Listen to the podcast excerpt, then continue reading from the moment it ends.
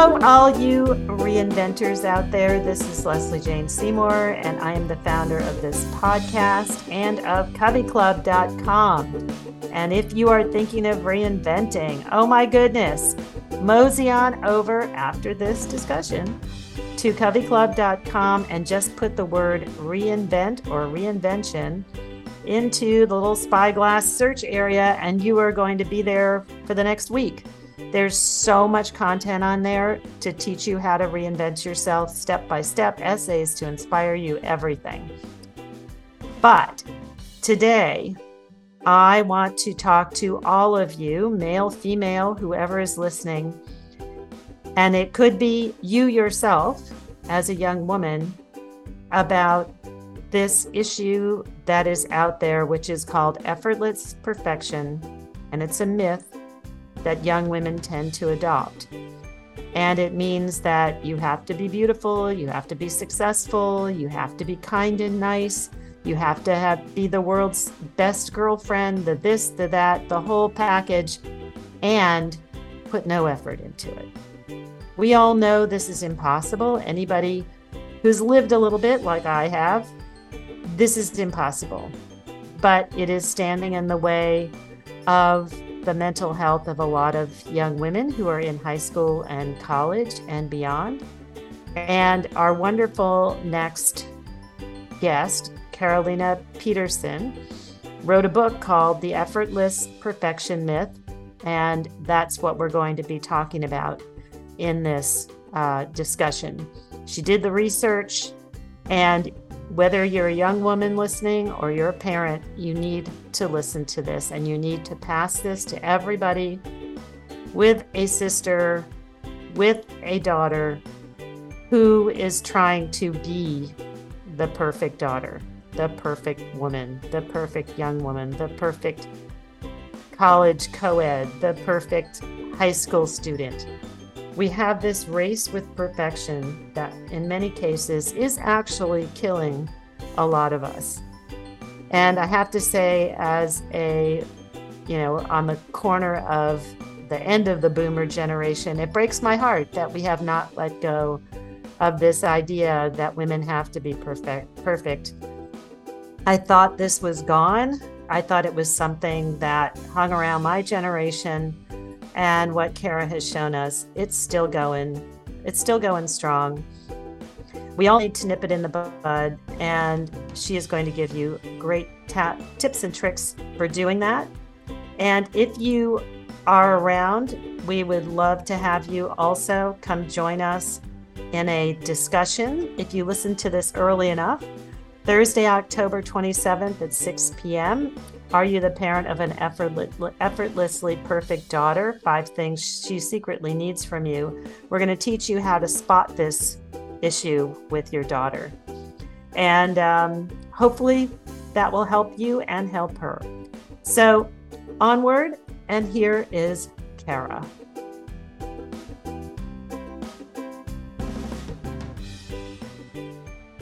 Kara, welcome to the podcast. Lovely to have you here. I'm thrilled to be here. Thank you for having me. So, wow, this is, you're really hitting right at the heart of what a lot of mothers fear that is going through um, happening with their daughters.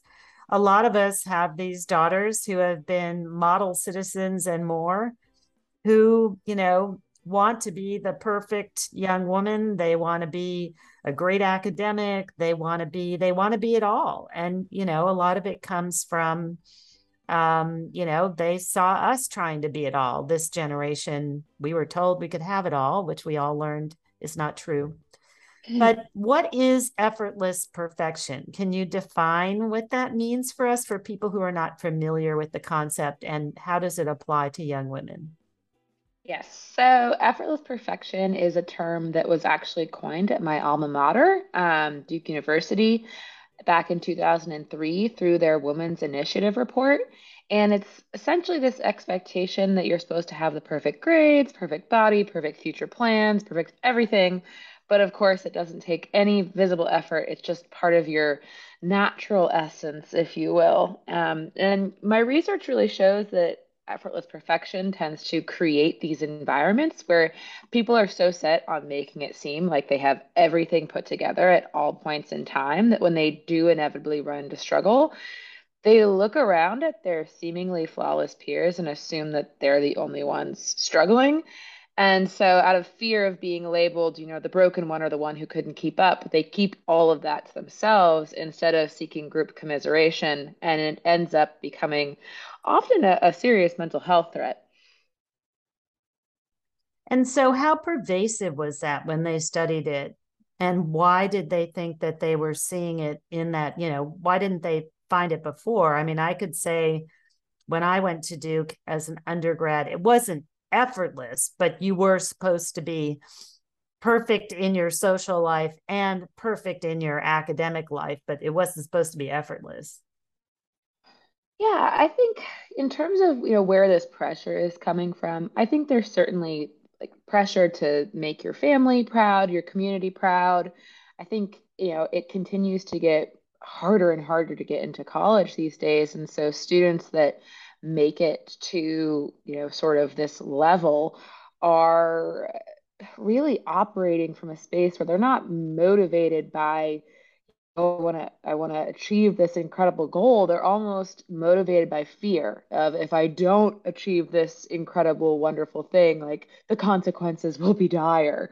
Um, just to give some statistics, today's college women are leaving college with less self esteem than they came in with, while our male peers are leaving with more.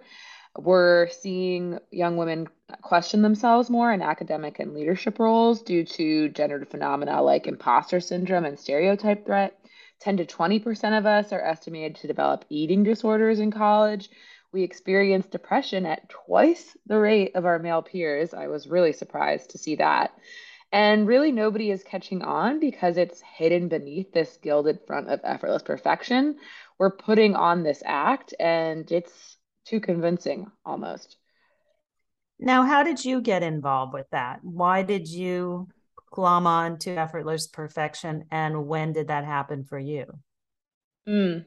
So, in high school, I was definitely identified as a kind of golden girl through various awards and lofty expectations. I went off to college thinking I am on the ultimate path to success. Um, but then by my sophomore year, I had an eating disorder. My junior year, I was struggling with anxiety attacks. And my senior year, I had a major depressive episode. So you know, if I was supposed to be this example of someone who'd made it or had it all, as you had said earlier, something was seriously wrong, especially because I knew it wasn't just me. I saw this as a trend among many of my peers of all backgrounds, especially women. And I think a lot of times it's those who seem to have it the most together who are struggling the worst. I think that applies, you know, outside of college. To, as a teacher, I teach middle and high school students. I see it there. Um, I, I, I also notice it in, you know, my parents' friends and my my elder peers. So um, I think it's it's an issue that kind of continues unless we get to the heart of it and and reinvent ourselves. How does it cross over racially, economically, sexually? Is it true for LGBTQ? How does it how does it work that way? Yes. So I was really curious um, when speaking with my interviewees. So when I when I was writing my book on this topic, I interviewed female identifying individuals of different races, sexualities, and socioeconomic statuses at like 15 plus universities across the US.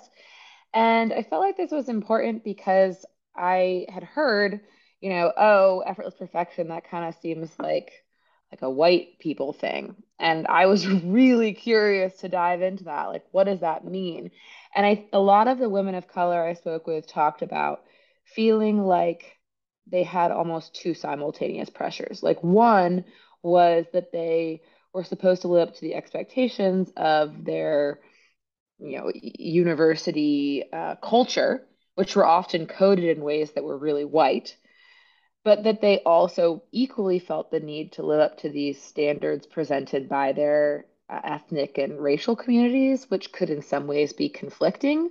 So for them, it wasn't just effortless perfection, it was like these competing value systems. And it really felt like they couldn't win in one space without like losing in the other. Um, for LGBTQ plus individuals, they said something kind of similar, like, I don't know, that kind of seems like a thing for straight people. I was like, all right, what do you mean by that?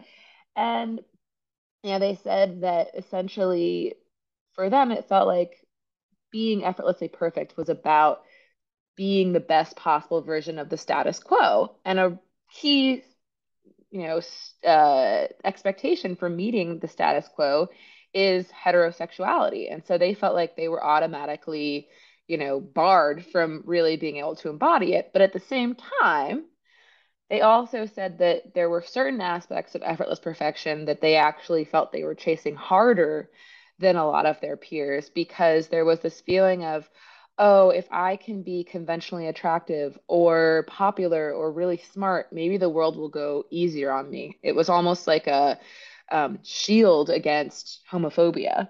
And then um, quickly for for for students from lower socioeconomic backgrounds, there was sort of this feeling that a lot of their peers didn't have to think about money. And um, while for them it was something that was constantly in, back, in the back of their minds so for them reaching effortless perfection was really about shielding and hiding that part of them that had to think about money all of the time and be more conscious because that didn't fit into the mold of being you know effortlessly perfect and flawless and having that all just flow out of you as a natural expression of who you are God, add the financial pressure on top of that, being effortlessly financially perfect, right? Yeah. Jeez, holy moly. What a now, what role do you think, or were you able to figure out, um, did the the moms or the dads play in this? Did you I mean, I I'm suspicious that our whole you know, it is our generation that raised a lot of these kids and we felt, you know, we were the second generation, my generation, to come out and actually enter the workforce full time. And the women before us, they were really men with skirts, basically. They were the 1st mm-hmm. women in into the treehouse and they pulled up the ladder, right? Mm-hmm. So we had to do it all. We had this myth that we were going to do it all perfect mother, perfect worker perfectly and somewhere along the way each one of us crashed into a wall because that is not possible. It's completely insane. Mm-hmm. did that have anything to do with our girls and and how because this we also believe that we have raised a generation of girls you know xer not xers z's and millennials who are a lot tougher than we are Yes. Oh, there's a lot there to unpack. Okay, um, sorry. there, no, pull it pull it apart. However, yeah. So there is a quote by Courtney Martin, um, who's a feminist author, and she wrote this book called "Perfect." Perfect Girls, Starving Daughters, and it focuses on disordered eating, especially, which I think is is definitely directly related to this feeling like you need to appear to be effortlessly perfect. You know, the key first part of that is your image. Before your image passes, it's almost like the rest of you doesn't count. Um, but she she said we are a generation of women who are told we could do anything, but heard that we had to be everything. Wow, that's and, intense. Yeah. Right. And so I think, you know, I was just speaking at a boarding school up north, and we were talking about how for the young boys, it feels like they are allowed to choose like one specific identity. Like, I'm going to be the hockey bro, or I'm going to be the math genius.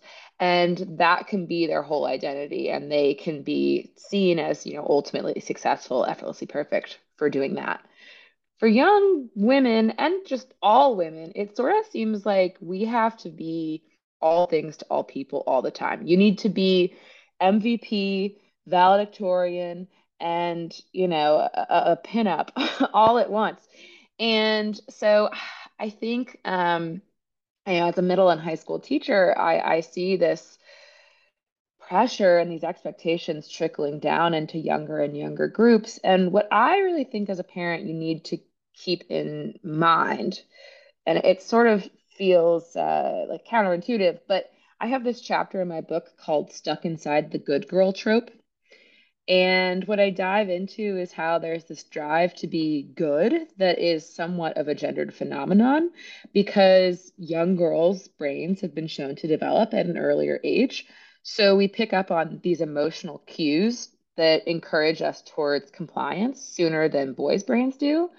And we start to fall in line and behave more you know, favorably, you could say, first because we can and then because we're rewarded for it. And it doesn't really take us very long to start believing i'm most valuable i'm most lovable when i'm following these good girl rules. And so we crave that approval more and more and we gather all of our eggs in one basket to receive it. And as a result you know all of these good girls are missing out on experiences that are vital to building true self-esteem based on on more than pleasing others and becoming what we've been granted permission to be. You know we aren't allowing our our girls um, the freedom of exploring alternative identities or or making mistakes. And so i think as a parent you know you want to protect your child you don't want them to hurt because when they hurt you hurt but also and, and you want a well-behaved you know, type A child who's succeeding, like that reflects on you well. Oh, you must be doing something right. Your your child gets all of these awards and things like that. But I think it's important that we ask them where that motivation is is coming from. And that's can get more into, but I, I really need to be asking our young girls, you know, where is that motivation coming from? And asking ourselves, you know, as a parent, where where does my motivation to to achieve X, Y, and Z come from? And and how is my child maybe also taking that in and learning that from me? I'm really surprised that you're saying that the good girl thing still exists. That's oh, fascinating oh, to me yes. because because I look at your generation and below as so much more ballsy, so much more. I'm not going to take that shit from anybody. I looked at the Andrew Cuomo sexual assault um, uh, debacle when he said, I don't know if you watched this happen, where he, you know, was hitting on a 25 year old who became a whistleblower. And he said, Oh, I didn't realize that the uh, lines had moved. It's like, no, the lines never move. It's just you're dealing with it with our daughters who aren't going to take that shit from you. But you don't see that. You don't see them as tougher and, um, you know, more outspoken, more likely to hold the line than, I mean, my generation, we were just, you know, we were pleasers. We were that we were still told to shut up and go to our our bedroom and be quiet. How do I you see that? I think we're both. I think, you know, Gen Zers are different from millennials, and I interviewed both. I think Gen Zers are definitely more willing to point out social injustices. Um, but I think they're still, I think there's two, those are two different things. I think that, you know, being able to point out issues in society doesn't necessarily mean that you still want to don't want to earn good girl points by being the top student, top athlete, well behaved kid. I think that now part of being seen as as strong and capable and you know a good student and and things like that also there is this being able to again point out injustices and and protect yourself and others um, but there's still this need to achieve in a very specific way. And I think, you know, in high school, it can look different from how it looks in college.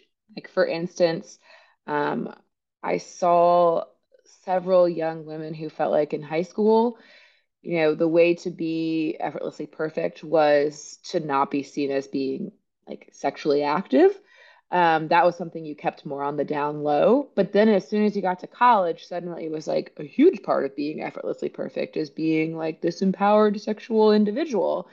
And so there's sort of these different stages of a life where there's different expectations that switch on you really quickly. Um, I think the good girl is something that's more middle and high school, and then it kind of changes on you when you're in college and you can be more rebellious. But a lot of that is almost a reaction to having been expected to be this good girl in the past. Because I still, and many of my generation still struggle. We're, you know, 50s and 60s, we're dealing with still being the good girl, you know.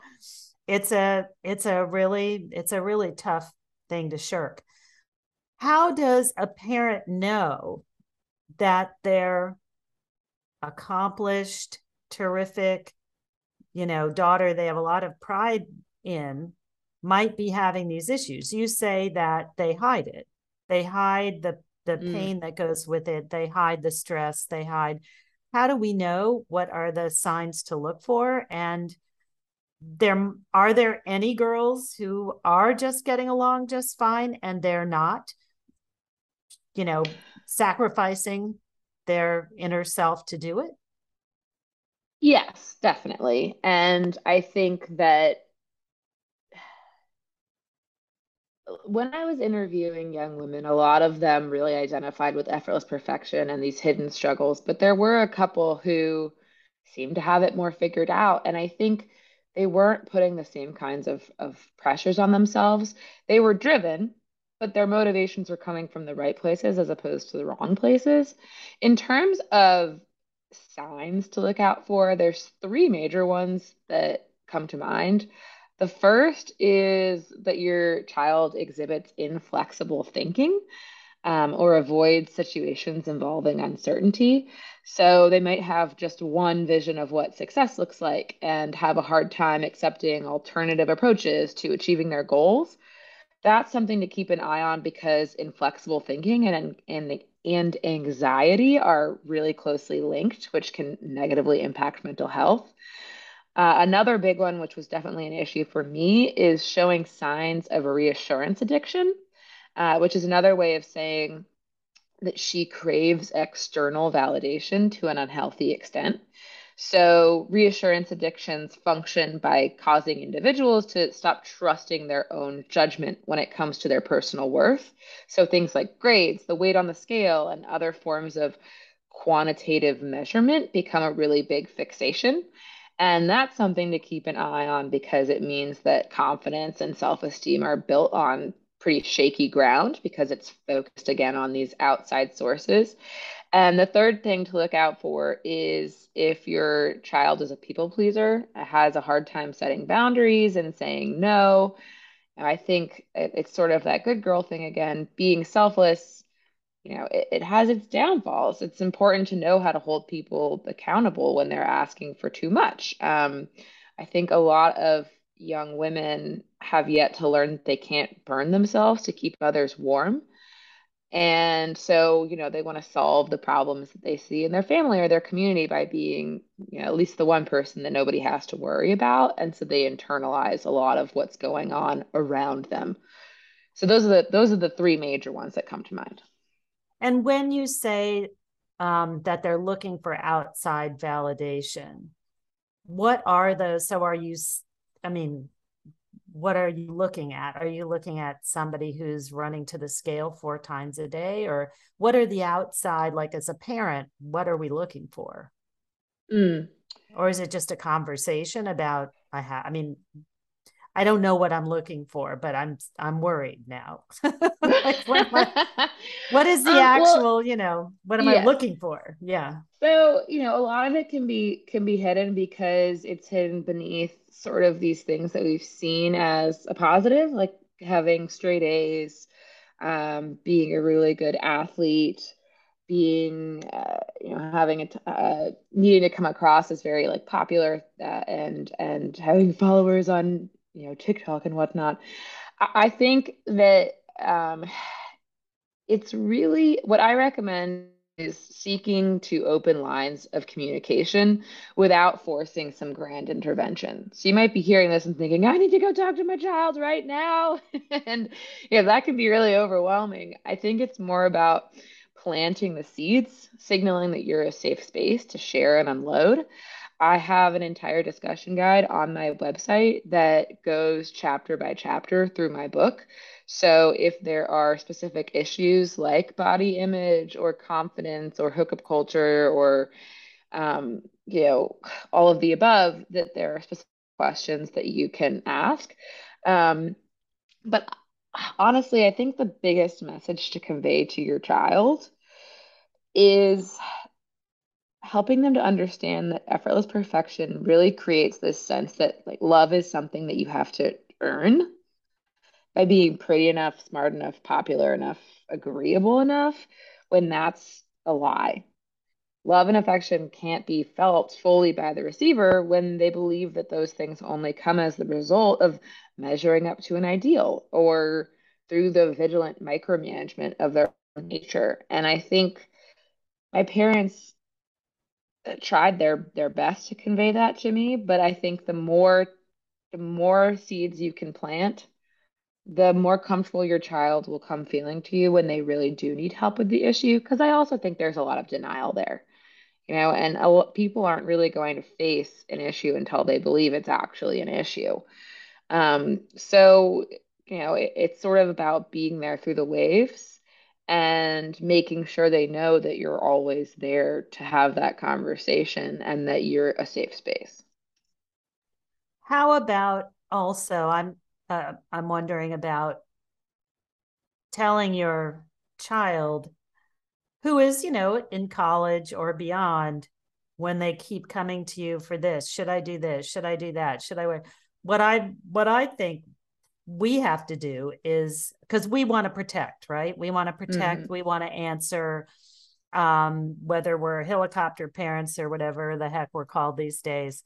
We want to we want to be the helper and you know, and it's very interesting because sometimes my daughter when we would get into a tiff about something, she would come to me with something and I would immediately start trying to help her. Well, you could do this, you could do, and she's like, you know what, mom, just listen I don't need you to fix it.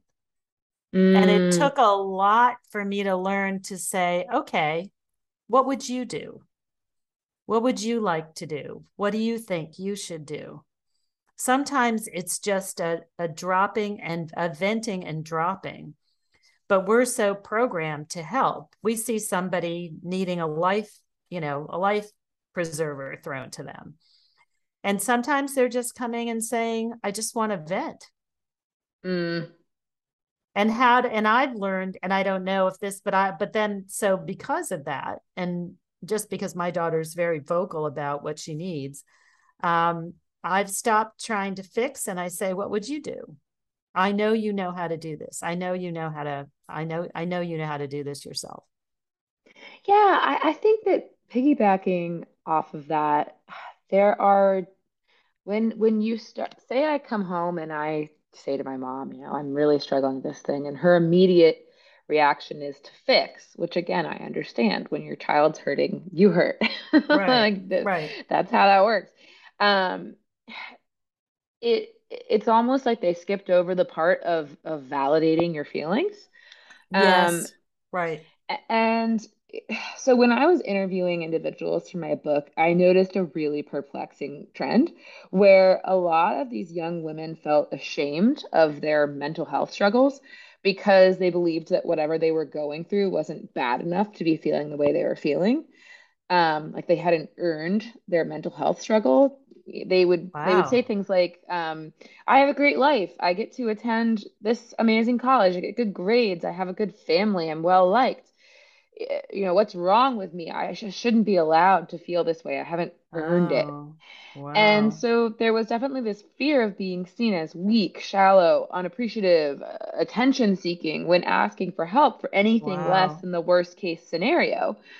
And i think that part of that comes from you know these shocking stories we see on the news and social media. There's this constant reminder there are others who have been through so much worse. Um, this was particularly a trend among my, uh, the among children of immigrants and also uh, women from low income backgrounds on college campuses who had access to college, you know, like first generation college students who had access to you know opportunities and resources beyond their parents' wildest wildest dreams, but then they're struggling because you know they're the they're the first to have to figure it all out, and their parents are like, well, I don't really get it, you know, and so um, there's I think it's important to listen and validate your child's experiences and also help them to know that just because someone else out there has experienced something worse doesn't mean that they're not allowed to ask for help regarding their own issues.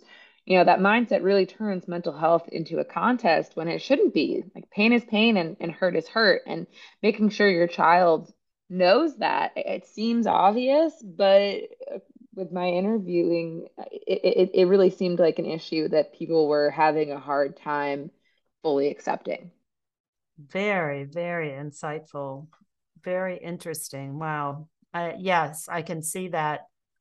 You know, you have so much, you're so lucky. Why are you complaining? Mm-hmm. We we had a walk we had a walk to school in bare feet. And exactly. um, yeah, so oh wow, incredible stuff. So, in our last few minutes, Kara, why don't you talk a little bit about, you know, your we're reinventing our our look at our children and our girls through this lens of effortless perfection. What can the mothers and fathers do who are listening to change our perspective? How do we look differently and see what's really going on. Is is there a way to change that point of view? Um well eh, you know i think it's helpful to read on these issues. You know mm-hmm. I, I i wrote this book for students you know for young women who are experiencing this but but also for parents so that they can feel like they're a fly on the wall of the dorm room sort of observing and understanding this issue before your child you know, he feels ready to talk to you or figures out how to talk to you about it. So I think that having those those head starts of just sort of understanding what the structural issues are that are existing on high school and college campuses is really helpful because then you're already a couple steps ahead. I think in terms of helping your child navigate effortless perfection, I think it's, you know, I, I talked a bit about motivation, and where your motivation comes from. I think it's really helpful to talk to your child about the harm, the full harm that can be presented by perfectionism in general, mm. um, and and ha- use that to rethink where their motivation comes from. From I think without that full understanding, it's really easy to stay stuck in your circumstances because you don't feel like it's quite bad enough to do the hard work or to make some massive change. Mm-hmm. Uh, a lot of perfectionists treat accomplishment as a cure all and sort of co opt people pleasing as a personality. And mm. they have they they have a what, you know, they know I need to achieve, excel, succeed, but they have that what without a why um, they don't mm. really necessarily have that this for this reason, for this cause. You know, this is my motivation. And I had a quote that I wanted to to read. It's by Anna Quindlen. She really hits the nail on her head on the head. Um, she says, "Someday, sometime, you will be sitting somewhere, a berm overlooking a pond in Vermont, the lip of the canyon at sunset." Sorry, I, let me start that over. Someday, sometime, you will be sitting somewhere, a berm overlooking a pond in Vermont, the lip of the Grand Canyon at sunset, a seat on the subway, and something bad will have happened. You have lost someone you loved or failed at something at which you badly wanted to succeed. And sitting there, you will fall into the center of yourself. You will look for some core to sustain you. And if you have been perfect all your life and have managed to meet all the expectations of your family, your friends, your community, your society, chances are excellent there will be a black hole where that core ought to be. I don't want anyone I know to take that ter- terrible chance. And the only way to avoid it is to listen to that small voice inside you that tells you to make mischief, to have fun, to be contrarian, to go another way. So, for me personally, I think you really need to have a why to get through hardship. And hardship is inevitable. So the sooner you really learn your why, the sooner you get to build that core to sustain you that can get you through life's up and downs. And until then, you're you're kind of stuck. So I think, you know, helping your child to realize that perfectionism is a maladaptive coping mechanism, you know, mm, used mm, by people who struggle with anxiety and um, people pleasing tendencies and an intense fear of failure. And, you know, we try to compartmentalize all of our fears within walls made up of leadership titles and awards and compliments, but they're still waiting there for us. And so we really need to do a complete shift and reinvention to be able to you know be resilient and and have an identity that that can make it through all of life's ups and downs. Awesome. Kara, I'm so glad you wrote the book. And do you want to tell us the name of the book and where we can find you? And let's talk just for two seconds about you're going to come teach a Covey class on Thursday, October 27th at 6 p.m. And we will drop the link to uh, the tickets um, in the show notes so you can find them. But why don't you tell everybody what your, you know, where we can find the book with and um, your handles so we can follow you. Yes. So my website is caralenapeterson.com. That's C A R A L E N A. And Peterson is with an O. Uh, I have a newsletter there that you can sign up for. It only comes out every other month, so I'm not spamming your inbox. I have a Instagram handle at effortless perfection myth that has more regular content, roughly twice a week. Um, I also have a lot of, you know, my my TEDx talk and various other talks I've done and articles are all posted on my website if you're interested in checking out that work. Um, and then in terms of the the Covey Club class I have coming up that I'm super pumped to teach. It is diving more into what are some of the the signs that you should be looking out for that your child is struggling with effortless perfection. And I'm going to dive much more into the the nitty-gritty and also be able to answer questions at the end from from parents and we want to be able to say i i always whenever i would try to talk about these topics to my daughter she would shut me down right away. She'd be like oh mom that's ridiculous. So we need to figure out how do you like if you raise these things and you have the type of kid that's like oh that's ridiculous you know what do you say? How do you get over it? So hopefully all of that will be discussed in our class and thank you, Kara, so much. I'm thrilled you did this work, and I think it's fabulous and really, really important. Well, thank you so much. I appreciate you having me.